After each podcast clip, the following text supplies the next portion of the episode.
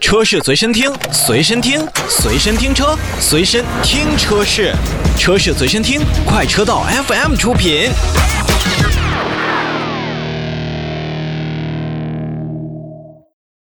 欢迎收听快车道，大家好，我是红城大家好，我老车。啊。今天我们爱车帮帮忙，跟大家盘一盘你们汽车的蜜月期是在什么时间结束的哎，我听过一句话啊，就是当你选了一辆车的时候，每天你要锁车嘛。如果你在锁车的时候，你都不想回头瞅一眼的话，那说明你选择的是失败的。啊？我以为你想说，当你这个车已经开到你已经不想多回头看它一眼的时候，蜜月期就算结束了。嗯，这么说也能理解，但是我觉得还是我说的那个更符合你在选它的时候的一种心情。哎，但我是觉得有应该始终如一，有没有这样？有没有这个喜新厌旧一说？有，绝对有，哦，哎，绝对有。那么这什么契机呢？呃，比如你的车买的就是那个时候功能不全，或者你对某一方面特别不满意，但当时呢又苦于你可能各个方面的原因没有买到，哦哎，开了一段或者很长一段时间后，你会觉得，哎呀，这个确实得换了，这跟这个过日子一样，是对对俩人结婚过久了，嘿你那个缺点会越放越大。哎，对对对，哎呀，其实这是一方面，就是选车的时候没选明白。但是我发现啊，有些车如果说这个东西要是老坏，它也会影响你对它的观点。是的，这蜜月期会提前结束。嗯，就比如啊，你买台车就是冲它那大屏买的，然后你买了发现三天两头灭了，三天两头卡了，三天两头不好用了，没错，是你这再样上车你就不爱用它。是当你这眼前能见到的地方都不好使的时候，你就会发现这辆车你就要卖了。对，但是今天我们为什么说这个蜜月期呢？这个过日子有什么什么三三年、七年多少年？嗯，但是啊，这个养车啊，我跟您说也有个坎儿。有，这个坎儿啊是什么呢？就是钱，就是到了一个特定的这个状态下的时候，你会花一大笔钱在你的车上。这个时候，很多朋友心里边就不甘心了，尤其是那些像买 smart 这类车型的朋友，嗯就车一共花了十十几万块钱，嗯，然后发现这一次保养下来，可能得也也得好几万块钱，心里边就不开心了。嗯，然后坊间传闻不有一个梗吗？说开 smart 的朋友啊，这个六万公里的时候就要把车卖掉了，为什么呢？这件事儿就告诉我们，其实养车的时候这个坎儿呢，也就在六万公里的时刻。那么今天呢，我们在爱车帮帮忙节目当中就跟大家来说一下，这六万公里的这个大保健究竟应该换掉哪些零部件，还得补上什么东西，是吧？嗯，好好多的键，嗯啊，来吧，六万公里，咱6万公们里一样一样说。嗯，六万公里确实是个坎儿，因为很多车开到六万的时候，这也是我们能在我们的使用手册、车里面的使用手册也好，还是四 S 店的维修技师，你跟他问的时候，一般都会提到一个六万公里。这六万公里就标志着我们的车已经由一开始的一个壮年，开始步入了一个衰老期。可以说这样，六万就衰老了。其实不也不是说就完全绝对意义上的衰能不能老，说就从标志着开始，咱们能不能说从青年到成年的转变那是那是正当年的时候啊？你要说六不是万还行吧？六万还可以，就我说的可能稍微严重点，就意思就是说这个车呢，因为有些东西它是毕竟是机械的，它有很严重的一个磨损在里边。哦六万公里呢，我们要格外注意一些东西。哎，我特别理解，我我是想说什么呢？六万公里是青年到这个中年的转变，差不多是吗？嗯，青年到中年，中年这个你看意气风发，但是还挺不错的。但但十二万公里那就是中年到老年的转变了， 嗯，是吧？行啊，咱们从哪儿说起呢？那第一个咱就说最直接的就是轮胎，鞋哎，轮轮胎，鞋，车的鞋，这个这个轮胎啊，不管你质量再好的轮胎，我这个各是什么林什么马的这个这个轮胎，如果这个胎从你买完之后一直陪伴着你跑了六万公里，那你一定一定一定要好好看看这套轮胎了。嗯，因为我们都知道，轮胎它有一个磨损的最低的那个呃标记，在轮胎那个花纹的凹槽中间，那条线的主要作用就是，如果当花纹磨损低于这条线的时候，这条轮胎即便没有任何扎过，也没有补过，也该换掉了。嗯，就是它花纹没有了，它的排水能力不强了，它的抓地力不足了，就容易出问题了。哎，该出问题了。前两天，一个媒体老师在朋友圈 PO 了一张照片呀，刚提的试驾车，这是配的平头胎呀、 这胎花都磨的都 都没有了。对，所以说，这个大家伙六万公里的时候，再怎么也要检查一下自己的轮胎，四条轮胎啊，对，关注一下这个嗯，抓不住地啊，车再好都没有用。除了轮胎呢，还有啥嘞？呃，那就往深度说一下，嗯呃，可以提到火花塞。嗯这个火花塞呢，因为我们看这个经常保养的时候，大家可能也都有过相关的经验。嗯呃，不管你是在外面保养还是去四 S 店保养，师傅都会说给你检查一下火花塞。嗯，这个火花塞呢，其实它主要的担负的作用还挺重要的，它就高温啊就那一下，高压啊，哎，对，那一下打不着就打不着，打着了冬天，哎，它就 OK 了。所以说这六万公里的时候，火花塞呢确实是非常的重要。火花塞主要是材质的问题，像我们都知道什么铂金的、一金啊的，还、还有什么白金的。这个东西呃具具体咱不说这些材质啊，就说这个六万公里呢，火花塞会出现一定的磨损了。嗯这个是应该要换掉的。首先，如果你要是这六万公里这火花塞都没换的话，那建议你首先要重点照顾的就是这个零部件了。因为它毕竟每天的工作。这个环境还是很严苛的，在气缸里边儿，它点着了就得爆个炸，它点一次炸一次，点一次炸一次，换谁谁也受不了。六万公里也该看看了啊！对，行，今天呢，咱们爱车帮帮忙跟大家聊的是这个六万公里的汽车的这个大保健究竟要保健哪些东西啊？休息一下，一会儿回来。车是随身听，随身听，随身听车，随身听车是，车是随身听，快车道 FM 出品。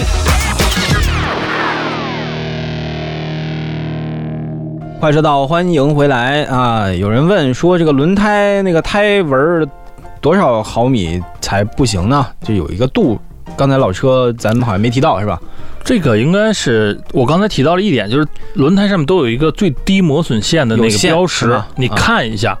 呃，那个东西如果肉眼看得到，花纹已经接近或者甚至于低于那个线了，那绝对的要换了。哦嗯就是如果我们都能就看到肉那眼个都像能看到那个线，你你正常心态也能看见，但是那个凹槽花纹是要高于那条线，那条线高在很多里边儿，对，啊，当你能很明显的看到了，那也就应该更换了。嗯还有六万也差不多了哈。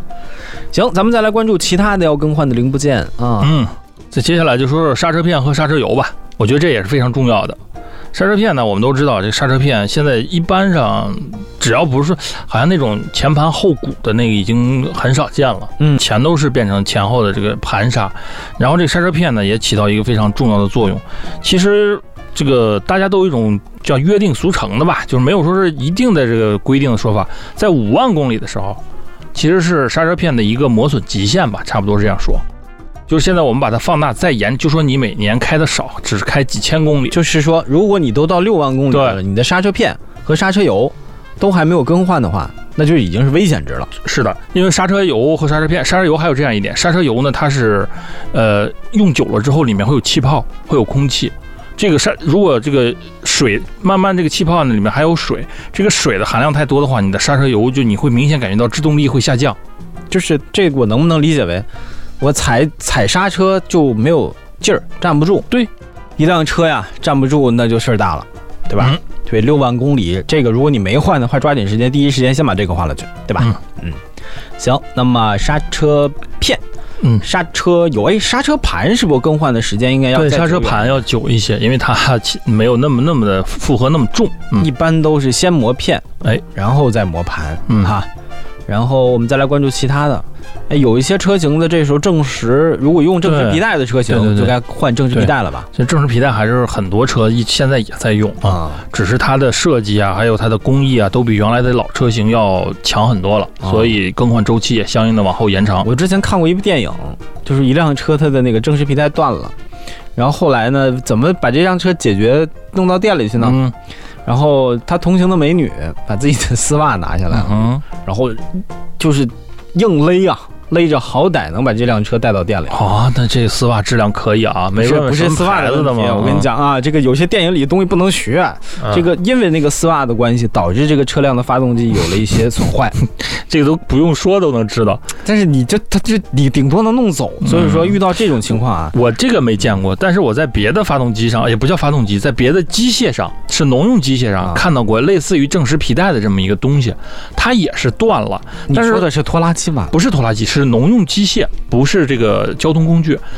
也有其他机械要用到这个类似于皮带的这个啊正式皮带这种东西，它也是断了。为了节省成本，你知道它是怎么连接的吗？把它修上的，它用那个像类铆钉似的，哎，类，似于我们的订书器的那个钉子，但不是订书器啊，就类似于那样的它东要西。更坚固一些。对，它更粗壮一些，把那两个断节用那个东西把它连上，然后继续再运转。这只能是应急用。呃，据我跟你我说据我观察啊，嗯这个用的还是时间还是挺久的这个东西要是崩开了，就老危险了，啊，那肯定的，因为你那个农用机械多半都是裸露的吧？嗯，对吧？对你，是这挺样麻烦的。对如果说你应个急，说把这个连上一起先用着走，没问题。要是你嗯没有正式皮带更换的话，有的话一定要更换，要不然那个东西崩开之后，它劲儿还挺大的。是打了其他地方怎么整？对我们说的这个是汽车上的正时皮带啊，如果您的车型上还在用的话，到了六万公里的时候，记得要关注一下它的一个寿命了。对，这为什么有些车主说你我去保养，怎么没有人跟我说这正时皮带一事儿呢？因为您的车型采用了正时链条，对，可能是是铁的是那种钢带钢的，不是皮的。对钢钢链，对，呃，是应该是终身免保养那种的，理论上那个东西是不会坏的，如果对坏了的话，您的发动机应该问题就不小找厂商索赔。啊。开了四十万了，也找厂商索赔吗？哦，那就别去了， 就是嗯该修修，该怎么样怎么样嘛。嗯，嗯好啊，今天跟大家聊的是汽车在六万公里的时候需要更换的一些零部件，确实是一次很昂贵的保养。如果您的车到了六万公里的话，今天的节目您要更仔细听，后边还要换很多东西呢，钱您是一定要掏的。休息一下，马上回来。车是随身听，随身听，随身听车，随身听车是，车是随身听，快车道 FM 出品。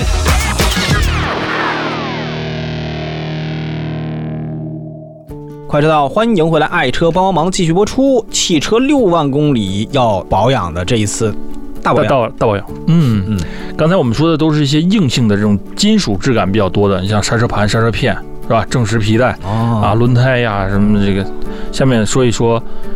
液体的、看不见的、流动的，哎，之前说那个三油三水是吗？呃，五油三水吧。怎么在就就就哎肯六定啊万就多了是吗？，对啊，你像五油，我们可以说是机油、嗯刹车油，这刚提到了，嗯汽油，啊，这这是不能不提啊，变速箱油。助力转向液也叫助力转向油，就这五五个个嘛。哦啊，汽油也换吗？哦啊，汽油不是，不是说汽油也换，啊，你说这统称叫五油三哎，水里边的，对对这对，五对，油是机油、刹车油、汽油、变速箱油和转向助力油。对，六万公里的时候，我跟大家说，机油正好也差不多到换的时候了，刹车油呢也该换了。对吧？然后嗯变速箱油呢、也差不多了，转向助力油呢也差不多了，所以都是就这差不多啊。除了汽油，因为你正常用，这这四个油真的加在一起挺贵的。嗯，不便宜。因为变豪速，豪车的话可能会更贵你。看啊，变速箱油和转向助力油，据我所知，这两个油其实换起来不是很麻烦，但是它得拆，对它它那个位置，你要想换的话，就得拆下来很多零部件，这人工费贵。对，工时，嗯，对，它主要跟是机油工时不是一样，它就哗卸个油底壳，然后咵咵就出来就完了，所以说还是挺麻烦的啊。嗯，对，这是刚才洪城说的这个，嗯为什么要换呢？机油的重要性大家不言而喻啊。嗯，不是说说变速箱油吧？对，变速箱油那这更重要了。现在我们的变速箱多是，你比如说开自动挡的哈，像不带这个就是不是双离合的，多是 AT 的类的，嗯，比较著名的有爱信的八 AT、六 AT、采埃孚的八 AT，像 DSG 代表的就是大众的、保时捷的，呃，奥迪的也有，但迄今为止没有说免油的吧？没有，就是它会延长，说我这个可以，比如说放到五万公里嗯或者六万公里，但是一它也有个临界点，有个坎儿，你到这个界点了就必须要换的。对，然后另外跟哎大家伙说一下，你别听什么干式什么双离合变速箱，它也有油，啊，对，那个它它它它干的不是那儿。它是它是不是说把那个齿轮都泡在油里面？它对是在在油底壳某个部位上有，肯定是有的。你想那个机械在里面，它没润滑的话，那怎么对硬硬千咬合呀万千我的万别天呐开大众车的朋友 说，我这干式双离合，我不需要这个更换油，那您就这就之前不是网上有个帖子，我记得是是国内的还是国外的某个女车主，她是一辆奥迪的一什么车，啊，开了二十多万公里的时候，她一次这个变速箱油都没有换过，结果打开她的变速箱里面就跟那个就像挖烂泥塘弯烂了之后就那那种感觉，它里面就那样的，你应该清理不出来了吧？那就是废了，基本上就是就废了换，变速箱对，嘛报废了，嗯。所以这个六万公里的时候啊，我们说变速箱油也是同等重要的，是啊没，换过就换。